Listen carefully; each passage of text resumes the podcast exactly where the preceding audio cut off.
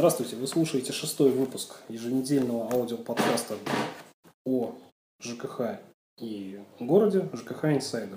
С вами Олег и Дмитрий. День добрый. Сегодня мы постараемся поговорить о 4 темах, если получится, потому что одна из них немножко сложная, и мы ее дружно никто не прочитал, похоже. Вот. Ни новость, ни тему, хотя должны, по идее, в ней разбираться.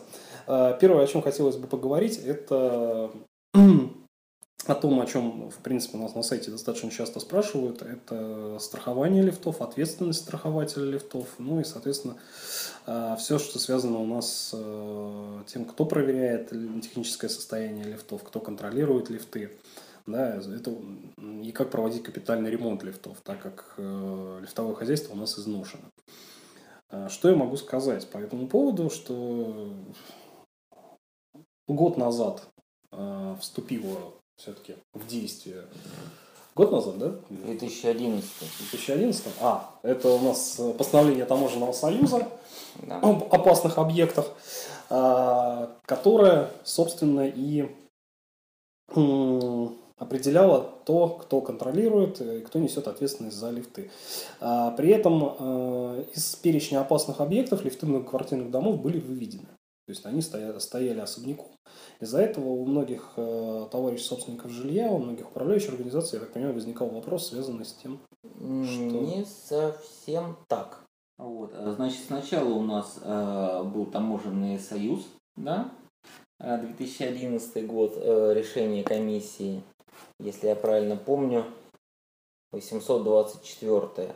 Потом у нас было постановление, был приказ Ростехнадзора об, собственно говоря, опасных объектах и особо опасных объектах, и по нему у нас все лифты автоматом оказались как особо опасные. Потом было постановление Высшего суда Российской Федерации, которые это все опротестовали и сказали, что в качестве опасных объектов лифты, да, но не те, которые в жилищном фонде. В жилищном фонде он не опасен, да, совсем? Да, то есть в жилищном фонде он не особо опасен. Вот. Хотя, в принципе, им больше пользуется, ну, больше населения пользуется. Потому что больше населения пользуется, но они, я так понимаю, исходили... Кстати, вопрос еще, больше ли пользуются, потому что если офисный лифт, то у тебя ездит все время, а... В жилом доме, ну, как бы 2 часа пик, люди ушли на работу, люди пришли. Вот. И количество населения все-таки в жилом доме меньше, по сравнению с офисом, меньше. Да, возможно, поэтому, я так понимаю, они исходили из этого. Вот. И, соответственно, лифт у нас стал просто опасным объектом. И здесь произошла вторая коллизия.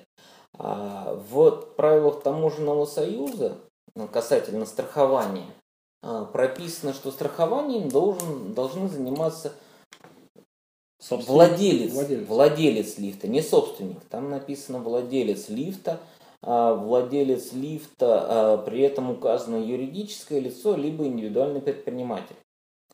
Соответственно, поскольку жители у нас, собственники в большинстве случаев не являются... Ну, физические лица. Да, в основном это физические лица. А здесь возникла коллизия, по которой, по крайней мере, разъяснение Ростехнадзора Северо-Запада звучит следующим образом, что действительно собственники физические лица.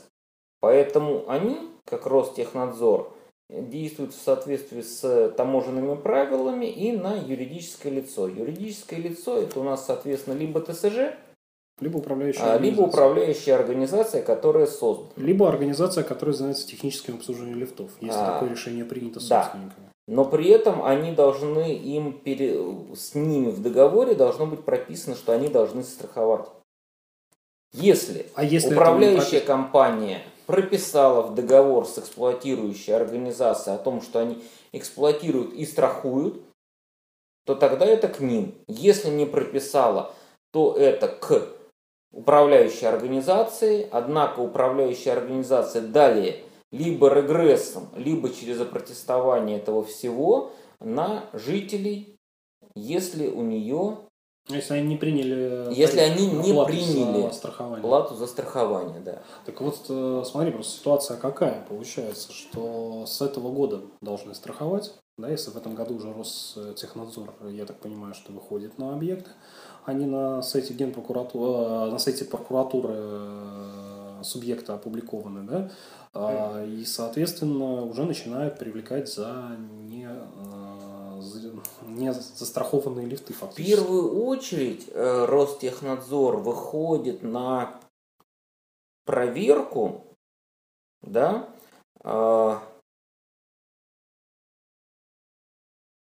страхование, да, но страхование — это одна только часть их проверки. Вторая часть проверки касается соблюдения условий эксплуатации.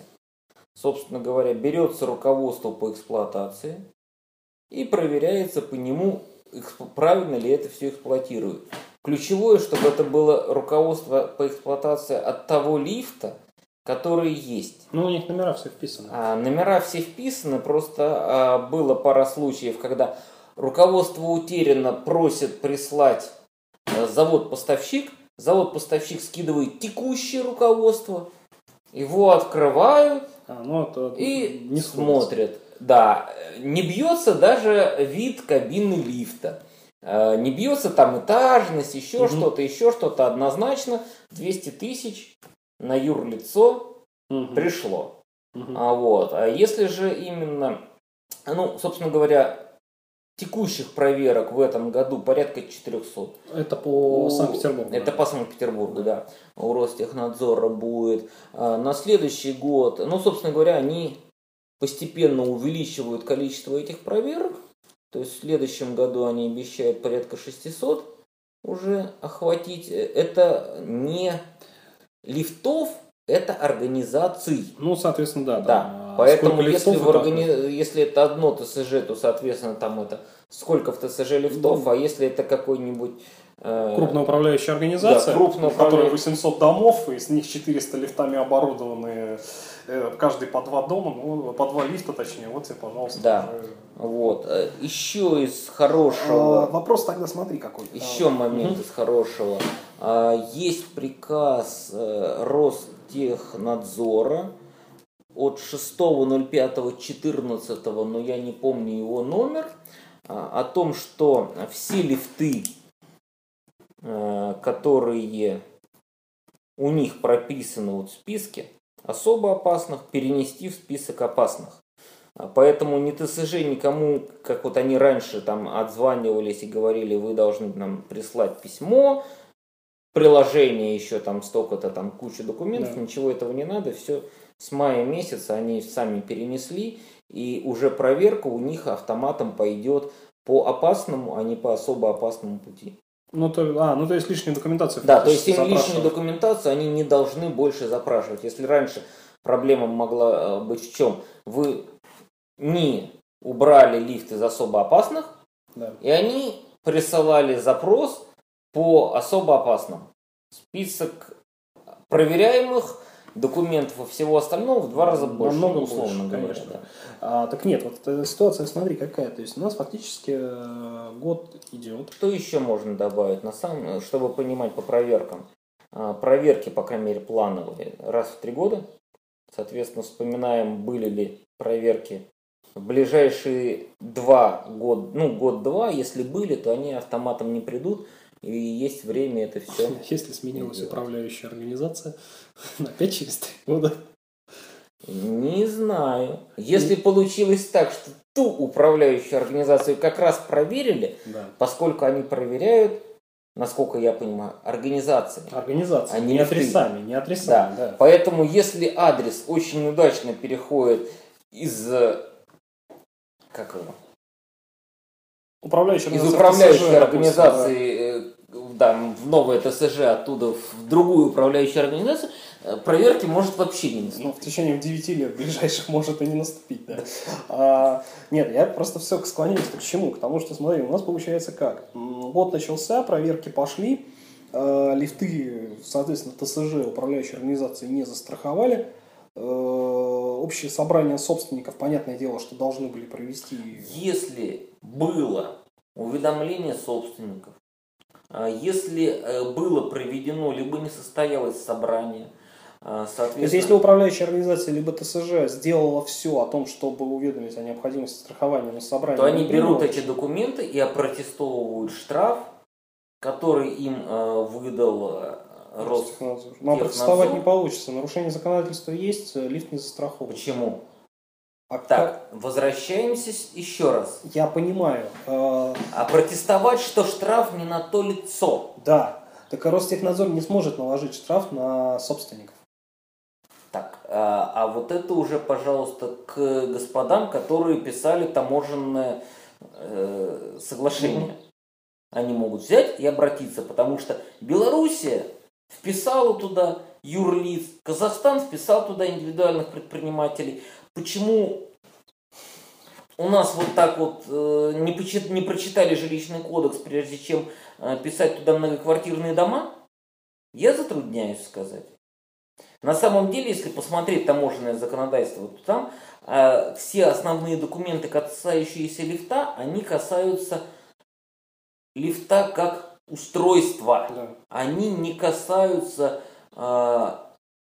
лифта в части экономики и в части, ну, в организационной вот этой вот части, да.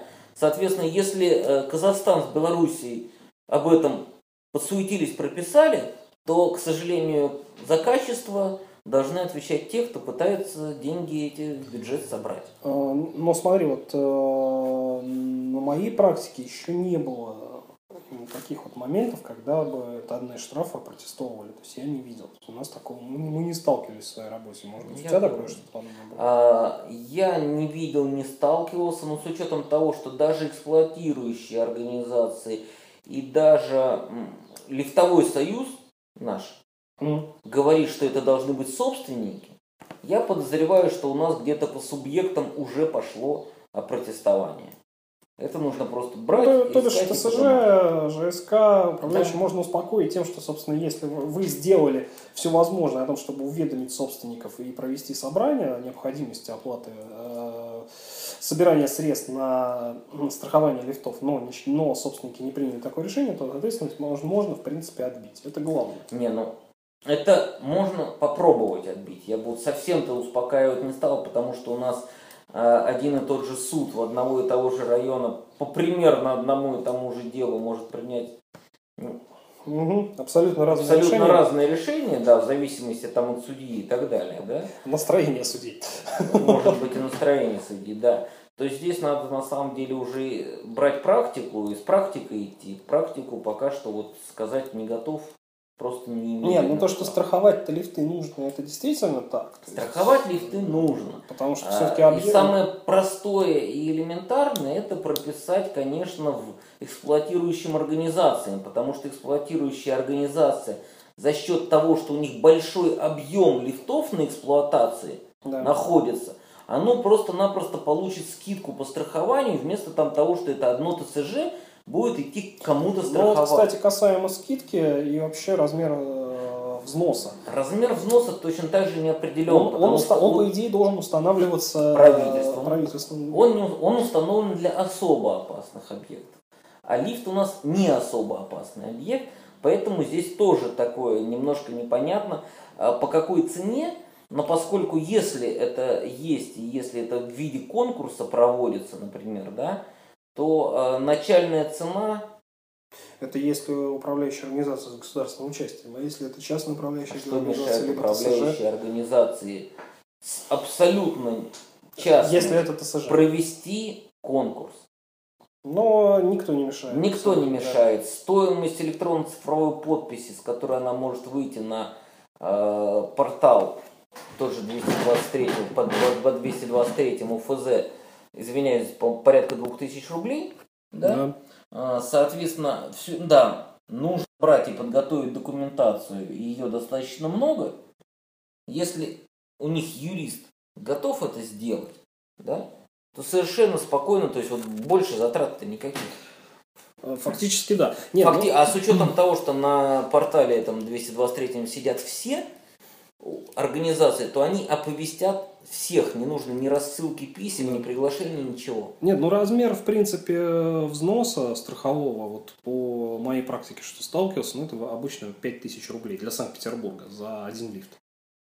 Не готов сказать. Ну вот я готов сказать, то есть, что с теми страховыми, с которыми мы общались, все называют там в районе 4,5-5,5 тысяч рублей. Интересно. Другой вопрос, что у нас комитет по тарифу не предусмотрел в своей тарифной сетке на жилищные услуги такого понятия, как страхование, не предусмотрел. Ну, по Санкт-Петербургу, да. Это для нанимателей. Это для нанимателей Санкт-Петербурга. И дополнительно брать с нанимателей эти деньги вроде как нельзя, поэтому это предъявление денег к бюджету. Почему это предъявление денег к бюджету? Это, скорее всего, просто перенесут на раздел содержания квартирного дома и все.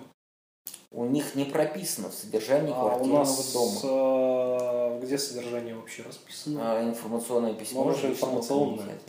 Оно же информационный характер носит, не обязательно к исполнению. То есть те суммы, которые там вот в нем указаны, да, разбивка, она может где-то больше, может где-то меньше, можно переносить из одного в другое. Оно действительно информационное. Вот, поэтому могут перекинуть так, С учетом практики ГЖИ, которая сейчас идет, не могут. Ну, про ГЖИ это отдельная история, да, там они до сих пор 170-е постановление Госстроя используют как обязательное к исполнению.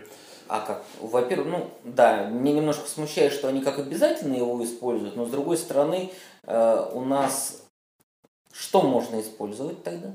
290. Что у нас в преамбуле 290 написано? Сейчас не скажу тебе. А если это утверждено общим собранием. Если у нас есть утвержденный общим собранием договор, где есть ссылка на 290, используем его. Если нет, тогда вообще ничего. Тогда они используют 170. Но 170. Потому что оно не отменено. Оно не отменено. Другой вопрос. Принято тем органам, положение которого не является обязательным. Еще раз, оно не обязательно. Да, согласен. И здесь есть даже позиция арбитражных судов по этому поводу, да, то есть, это зависит. Да, но мы от лифтов куда-то ушли уже совсем далеко. Хорошо, давай вернемся к лифтам. То есть фактически Ростехнадзор выходит, страхуем. Что с капитальным ремонтом, да, то есть. С капитальным ремонтом. Потому что в Санкт-Петербурге 50 лифтов на данный момент уже надо капиталить. Капитальный ремонт лифтов в программе Санкт-Петербурга прописан. Он есть. И этим занимается региональный оператор. Либо, если счет самостоятельно, ведут самостоятельно ТСЖ, который решил это все делать самостоятельно. Да. Но в этом году у нас региональный оператор еще не проводит самостоятельно работу. То есть фактически это средство выделяет бюджет, да? В этом году средства выделяет бюджет, а те средства, которые жители соберут, они пойдут в зачет дальше для работ. Угу. Вот, кстати, еще такой момент, что касается лифтов. Может быть, ты здесь меня поддержишь или может, опровергнешь, но все-таки лифт – это общее имущество. И так как это общее имущество, его должны оплачивать все собственники, независимо от местонахождения его имущества. Первый этаж, последний, подвал, неважно. То есть даже та же самая коллизия, что дом, допустим, имеет 5 подъездов, из них один подъезд оборудован лифтом, то оплачивать должны все. По жилищному кодексу, да. Я понимаю, что можно закон о защите прав потребителей подтянуть, где потребитель данную услугу не получает. Но все-таки это жилищное отношение, да? То есть поэтому фактически должны оплачивать все. А смотри, давай такой вариант рассмотрим. А собственники могут принять решение о том, чтобы исключить эту оплату из платежа. То есть переложить ее на тех, кто конкретно пользуется этой услугой. Но поскольку эта услуга относится к жилищному, то в принципе могут. То есть фактически общее собрание собственников, явно там, если 3 подъезда, нет лифтов, а 1 есть, проголосуют за то, чтобы он не оплачивать. Единственный момент, что для тех, у кого лифт есть, там стоимость обслуживания лифта вырастет сразу же, причем значительно. Да. Так она разбита на всю площадь, а тут она вырастает. Но зато работает принцип справедливости. Да, то есть, господа, вы пользуетесь лифтом, ну, соответственно, вы его оплачиваете. Да. Только в этой ситуации они 100% вспомнят, что первый этаж тоже к ним относится. И первый этаж у нас точно так же будет оплачивать. Да. К сожалению... Но с учетом того, что неоплата лифтов первыми этажами как раз кончается в этом году, скорее всего, со следующего года все равно первый этаж... Это по Санкт-Петербургу. Скорее всего, со следующего года все-таки все этажи, включая первый, будут оплачивать. Поэтому здесь еще один такой момент есть. Ну, возможно, да. Соответственно, просто часто очень граждане обращаются с тем, что а почему нам начисляют за отсутствующие у нас лифты, если в нашем подъезде нет. Приходится ссылаться на 491 постановление правительства Российской Федерации. Дайте давать разъяснение о том, что это общее имущество. Нет, это действительно общее имущество, и они не провели собрание. Если бы они провели собрание... Хорошо, а вот опять же дальше пойдем. У нас есть лифт, это общее имущество, да? Лифт потребляет электроэнергию. Да. Да, то есть фактически эта электроэнергия должна идти на ОДН. Но опять же, люди... А это уже коммунальная услуга, здесь без шансов. Коммунальная услуга оплачивается всеми. Потому что таким образом мы сейчас пойдем считать, в каком подъезде больше лампочек, какой... светильник во дворе, чьи окна, кому ближе, чье парковочное место, кто на нем паркуется, освещает. Здесь без шансов это коммунальная услуга. Ну, то бишь, так разделить, конечно, не получится. Потому что я сталкивался с домами, которые имеют отдельные приборы учета на лифты.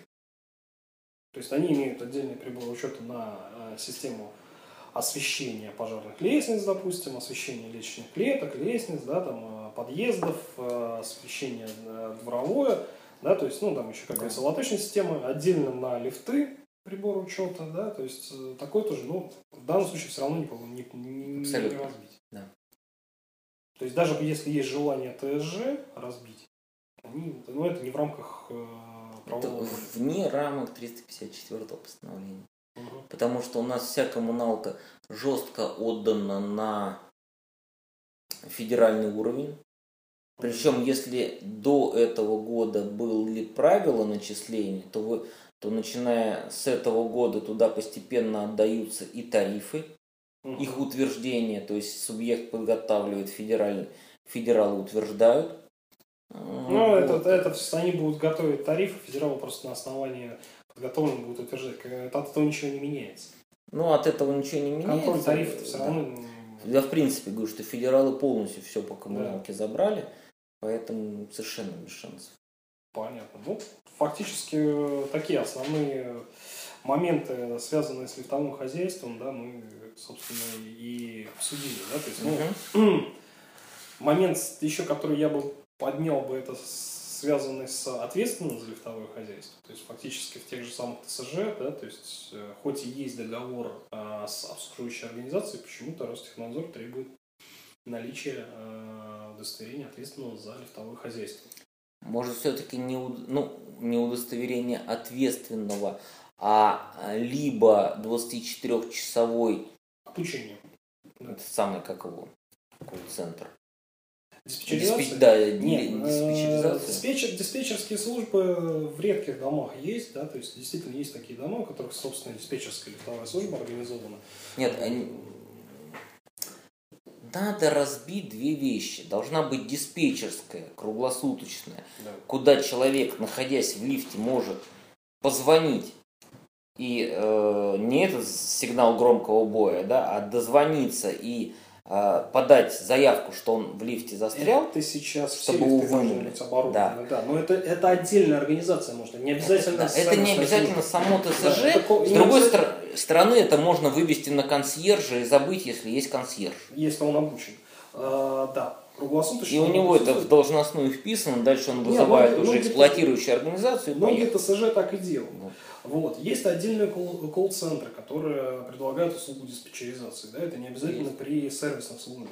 Вот. Но я сталкивался в практике именно, что требует ответственного по лифтовому хозяйству. То есть не сталкивался. За то, что он может доставать людей и так далее. Есть, не сталкивался. Не было у тебя такого. Скорее, да, нужно смотреть. Скорее всего, это все можно совершенно спокойно засунуть в договор с эксплуатирующей организацией.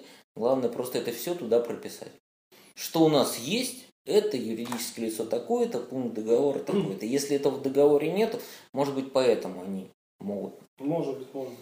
Или, допустим, в договоре не прописано время, в течение которого они должны приехать, эксплуатирующая организация. Да.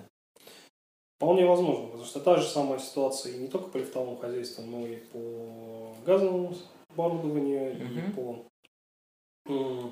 тепловым пунктам. Да, по всей коммуналке. По фактически, да, по любой ответственности у ТСЖ требует 24 часа. Человека, прошедшего курс подготовки. Хорошо. Я думаю, что надо перейти к следующей теме. Вот. Я думаю, давай поговорим о поправках в закон о рекламе, которые предписывают или запрещают рекламу на счетах извещения. Да, то есть, потому что, в принципе, такие вопросы тоже достаточно часто возникают у управляющих организаций, у ТСЖ. Да, можем ли мы разместить какую-то рекламную информацию, либо информацию. Вопрос в чем? Как это сделать? Технического нет. Могут ли разместить? Почему? Потому что многие рассматривают квитанцию как часть общего имущества. А раз это общее имущество, нужно... Я доскажу свою мысль. Да? То есть, раз это общее имущество, нужно, соответственно, проводить общее собрание, которое даст разрешение уполномоченному на то лицу осуществлять какую-то деятельность с этим общим имуществом. То есть, вот из-за этого возникают вопросы. Вот у тебя, наверное, управляющие организации интересовались, да? Там, я понял. Счет извещения принадлежит управляющей организации или ТСЖ. Да? Да. Они этим счетом информируют. Это их документ. Да. Соответственно, если это управляющая организация, то она совершенно спокойно может размещать. Вот если ТСЖ, то по логике члены ТСЖ должны это согласовали. Да, так ТСЖ это не коммерческая организация. Да. И там они должны согласовать, должны дать, куда пойдут эти деньги. Они должны дать разрешение на проведение данной деятельности. Да. Вот. А дальше, уже после того, как это будет накоплено, да, это средство, дальше уже принять решение. Они могут, например, сразу же принять решение, что мы согласуем, ну, в части ТСЖ говорим, да. Мы согласуем эти действия для ремонта того же самого лифта, если возвращаться к предыдущему. Да, не важно, с пенсионером сантехнику отремонтировать. Да, то есть это... Или там скидка какая-то. Да, на коммунальные услуги, на жилищные услуги. Нет, просто ситуация в том, что запрещают именно рекламу. Ну, во-первых, еще не запретили. Предложили. Это предложение висит, оно и не прошло даже первое чтение. Да. Соответственно, сколько, вот когда оно пройдет первое чтение, там уже можно будет смотреть, что и как. Да? С другой стороны, формально, действительно, у нас есть, опять же, рекомендуемая форма счета. Если у нас эта рекомендуемая форма счета утверждена будет двухсторонней, то автоматом уже ничего на счете не разместить. Ну, это если будет утверждена. Да? А с другой стороны, вспоминаем закон о защите персональных данных. Счет вообще должен быть тогда в конверте. Да, что счет у нас должен быть в конверте. Конверт бронзируй как хочешь. В конверт можно вложить все, что хочешь. Да. Причем не тратя свои средства на распечатку этого всего, а получив прямо готовые рекламные экземпляры. Все. Поэтому с этой точки зрения закон мне не очень понятен. Если бы была обязательная форма счета утверждена, тогда да. А если Ну, запретили форму на этом счете, но приложили к счету степлером, прицепили еще 35 страничек. Поэтому здесь не очень понятна цель этого закона. Нет, просто мне интересно, что у человека в голове кто-то предлагает, да, то есть, видимо, он пришел домой, либо его избиратели пожаловались, говорят, что у нас там полиграфическая цветная реклама с обратной стороны счета, мы выбрасываем... Нет, вариант... За что мы платим деньги, скорее всего. За что мы платим деньги, либо как вариант, да, то есть, допустим, бабушка-пенсионерка, она берет из ящика, вытаскивает пачку рекламы, и тут же, не переворачивая ее, да, выбрасывает в мусорное ведро. Фактически счет ей не доставлен, да, она становится должницей, она не может оплатить его. То есть вот как вариант может быть? Может быть. То есть когда ему приходит гражданин, именно цветная полиграфия, да, с одной стороны счет, с другой стороны реклама. Никогда не видел цветной. Ну, а именно полиграфическое. Да. В цвете. Вот, ну, обычно, я говорю, да. Возможно все, да, то есть, может быть, у кого-то и было, может быть, такие жалобы и проходили. То есть именно из-за того, что люди выбрасывали эти счета. Вот. Но тут мы приходим к тому моменту очень сложному и нигде у нас законодательно не проговоренному, а что у нас является, собственно, уведомлением о счете, да, то есть, что у нас, как у нас вообще уведомить собственника о том, что мы счет. Здесь мы приходим еще к тому, что мы можем собственнику выдать счет без извещения. И уже под этот закон это все не подпадает. Да. Например, ВЦКП сейчас печатает счет. Нет, это счет, так а извещение фактически... Извещение – это та отрывная часть, которая остается у вас после оплаты, и на которую у вас есть печать банка об оплате. Счет извещения. Нет, как раз здесь я с тобой не соглашусь. Извещение – это та отрывная часть, которая уходит в управляющую организацию. А счет, он остается у платежа. Вот. Действительно, когда идет автоматизированный цифровой обмен данными, да, то извещения не надо. Поэтому здесь по формальному признаку совершенно спокойно можно сказать, что управляющая организация не получает извещений, что она выставляет счет. Поэтому под закон о рекламе в текущей формулировке она не подпадает. Угу. Ну, собственно, да, вот так вот буквально за 10 минут разобрали. Дали пару предложений, как заработать денег. Да, как с этим быть дальше. Да, как заработать денег. Нет, разобрали несовершенство законодательства, предложенные законодательные нормы, да, и, соответственно, как иногда некоторым ТСЖ действовать в случае, если они хотят дополнительно зарабатывать для своих домов. Перейдем к следующей теме, я думаю, да, то есть, собственно, на этой неделе, да, стало известно, что у нас, ну, мы сейчас говорим о Санкт-Петербурге, так как мы в Санкт-Петербурге находимся, отсюда здесь и пишем подкаст, вот, к 1 января 2015 года будет создан единый сбытовой агент. Причем, насколько я понимаю, единый сбытовой агент, ну, сейчас в Санкт-Петербурге существует. Это ВЦКП. Он 70% печати счетов извещений покрывает. Или я не понял немножко предложение вице-губернатора? Ну, первое, что нужно понимать, что это все-таки вице-губернатор озвучил... То, что ему сказал губернатор, насколько я помню, да, то есть он сказал, что было решение губернатора о расформировании ВЦКП, вот, и создании единого сбытового агента. Да. Второе, что нужно понимать, сбытовой агент в том числе занимается сбором денежных средств, в том числе сбором денежных средств с неплательщиков.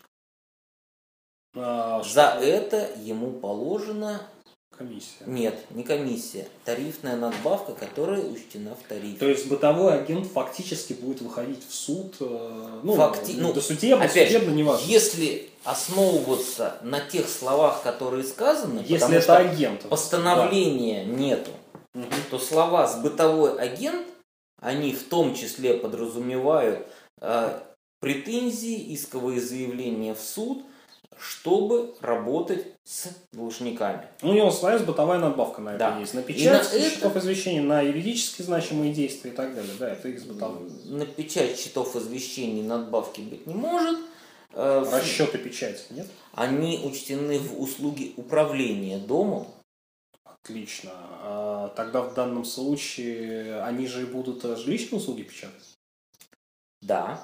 В расшифровке, если почитать материал с пресс-конференции, угу, а не только твиттер вице-губернатора, да, вот, то можно увидеть, что там, по крайней мере, у журналистов записано, что будут полностью все коммунальные услуги и жилищные услуги.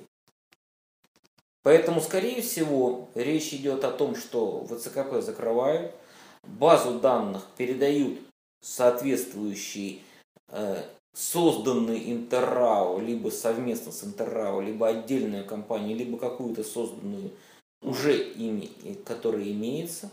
Она начисляет полностью все коммунальные услуги: газ, воду, там, электричество, в том числе тепло. То есть мы перестаем отдельно ходить в Петроэлектросбыт и не пойми, как, когда и куда передавать информацию о индивидуальных счетчиках, а это все сводится в единую квитанцию. И согласно, вот, по крайней мере, там пресс-конференции, туда же засунуты жилищные услуги, либо жилищная услуга может быть будет печататься управляющими компаниями отдельно. Вот, это потому что отдельная ситуация. Если будет печататься отдельно управляющими компаниями... Здесь нам нужно дождаться постановления правительства.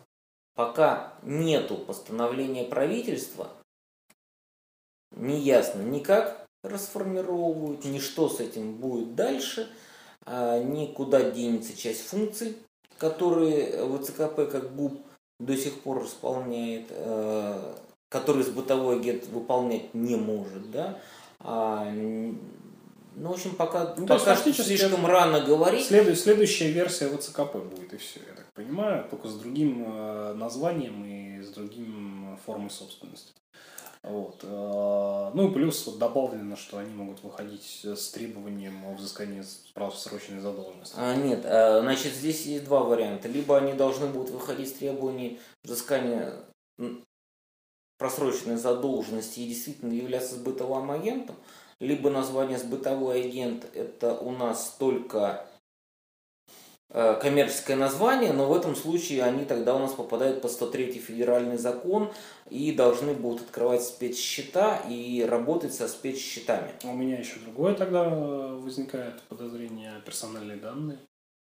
Потому что тогда нужно от собственников получить разрешение на обработку персональных данных, чего в ВЦКП на данный момент нет. Да, но в ВЦКП на данный момент нету. База данных не принадлежит ВЦКП, база данных является данными управляющих компаний. Они, собственно говоря, непосредственно работу ведут. Поэтому на настоящий момент для ВЦКП этого нету. А как тогда ВЦКП будет передавать данные в сбытовому агенту? Тогда это должна управляющая организация. Может быть, совершенно легко это выльется в следующее. Управляющие организации, ВЦКП передаст данные об управляющих организациях, с этими управляющими организациями перезаключат договор и по их письму перенесут задолженность, и все. А все, что было у ВЦКП, выкинут. Ну да. Все остальное. Потому что два вопроса, на каком программном обеспечении они будут работать. Ну, это да, достаточно сложный вопрос, это технический, тем более тут писать достаточно много. Нет, просто, опять же, у любой управляющей организации, также у ТСЖ-ЖСК, есть право выбора расчетного центра. Они могут считать и самостоятельно, могут считать с привлечением сторонних расчетных центров.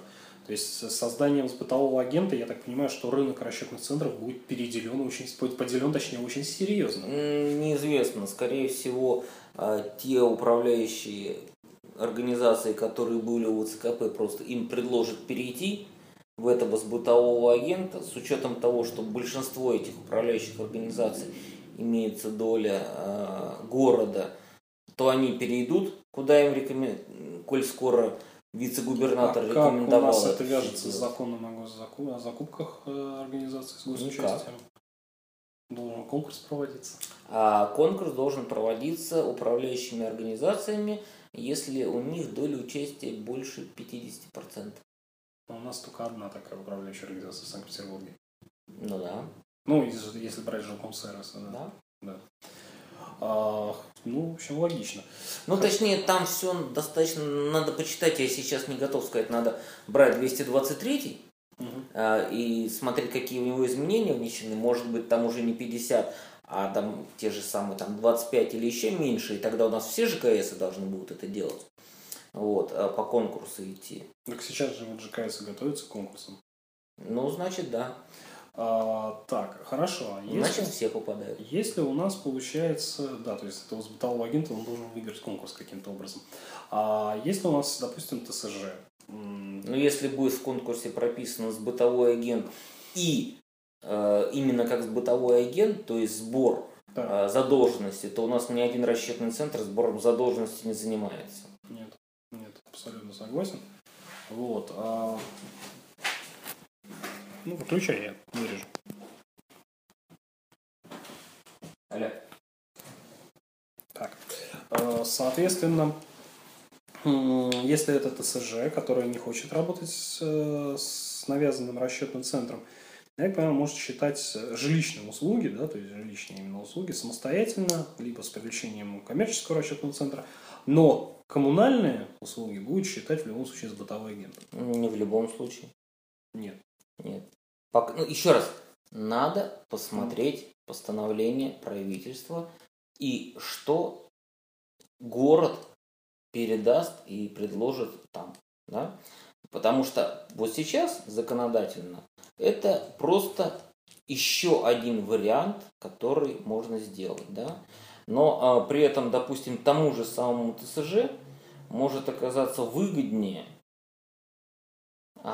провести собрание, принять решение, что об отдельном платеже напрямую в ресурсоснабжающую организацию, предложить ресурсоснабжающей организации самостоятельную печать этих всех счетов тогда. Ресурсоснабжающая организация самостоятельная печать, они все это переложены в управляющую организацию. Ну, да. А ресурсоснабжающая организация, если это так, как у нас предлагается, являясь учредителем этого сбытового агента, просто поручит это сбытовому агенту. И у нас получится две квитанции. Одна ТСЖ, да, за жилищные услуги, одна, а другая за коммунальные услуги. Но это логично. Да? То есть, единственный момент, опять же, возникает вопрос обмена данными между сбытовым и тогда агентом, ну, либо ресурсоснабжающей организацией с ТСЖ и с управляющей организацией, потому что нужно все-таки понимать размер ОДН, да, по некоторым коммунальным услугам. То есть этот обмен должен происходить, и желательно оперативно, а не в бумажной форме в виде справок. Но опять же, здесь возвращаемся к тому, что это будет за агент и что ему будет передано. Хотя, как только будет, скажем так, чтобы вот это...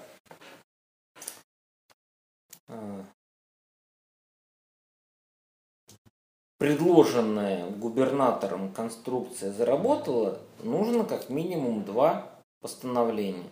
Одно о расформировании, второе о создании единого сбытового агента. Когда мы увидим о создании единого сбытового агента, проект хотя бы, либо постановление, тогда можно говорить, можно посмотреть, что ему поручает город. Потому что город, если помним, будет туда входить 25% плюс одна акция, чтобы контрольный пакет иметь. Да? Ну, тогда, собственно, я думаю, что мы вернемся к этой теме. Когда думаю, месяца через 3, когда мы увидим, когда постановление, да, будет. Ну, как у нас, как постановления, они у нас не обсуждаются, они у нас просто выходят и все. И, да, соответственно, никто дальше не интересуется, насколько оно будет воспринято. Я понял. У нас еще осталась одна тема. Вот. Сейчас посмотрим, сколько мы уже проговорили времени. Времени мы проговорили достаточно много. Боюсь, не уложимся просто в наш хронометраж. Поэтому я думаю, что постараемся перенести тему, звучащую как правило определения показателей надежности и энергетической эффективности объектов теплосложения, на следующий раз. Вот. Если мы не забудем, мы о ней, конечно же, поговорим. Спасибо, что нас слушали. До свидания. Спасибо. До свидания.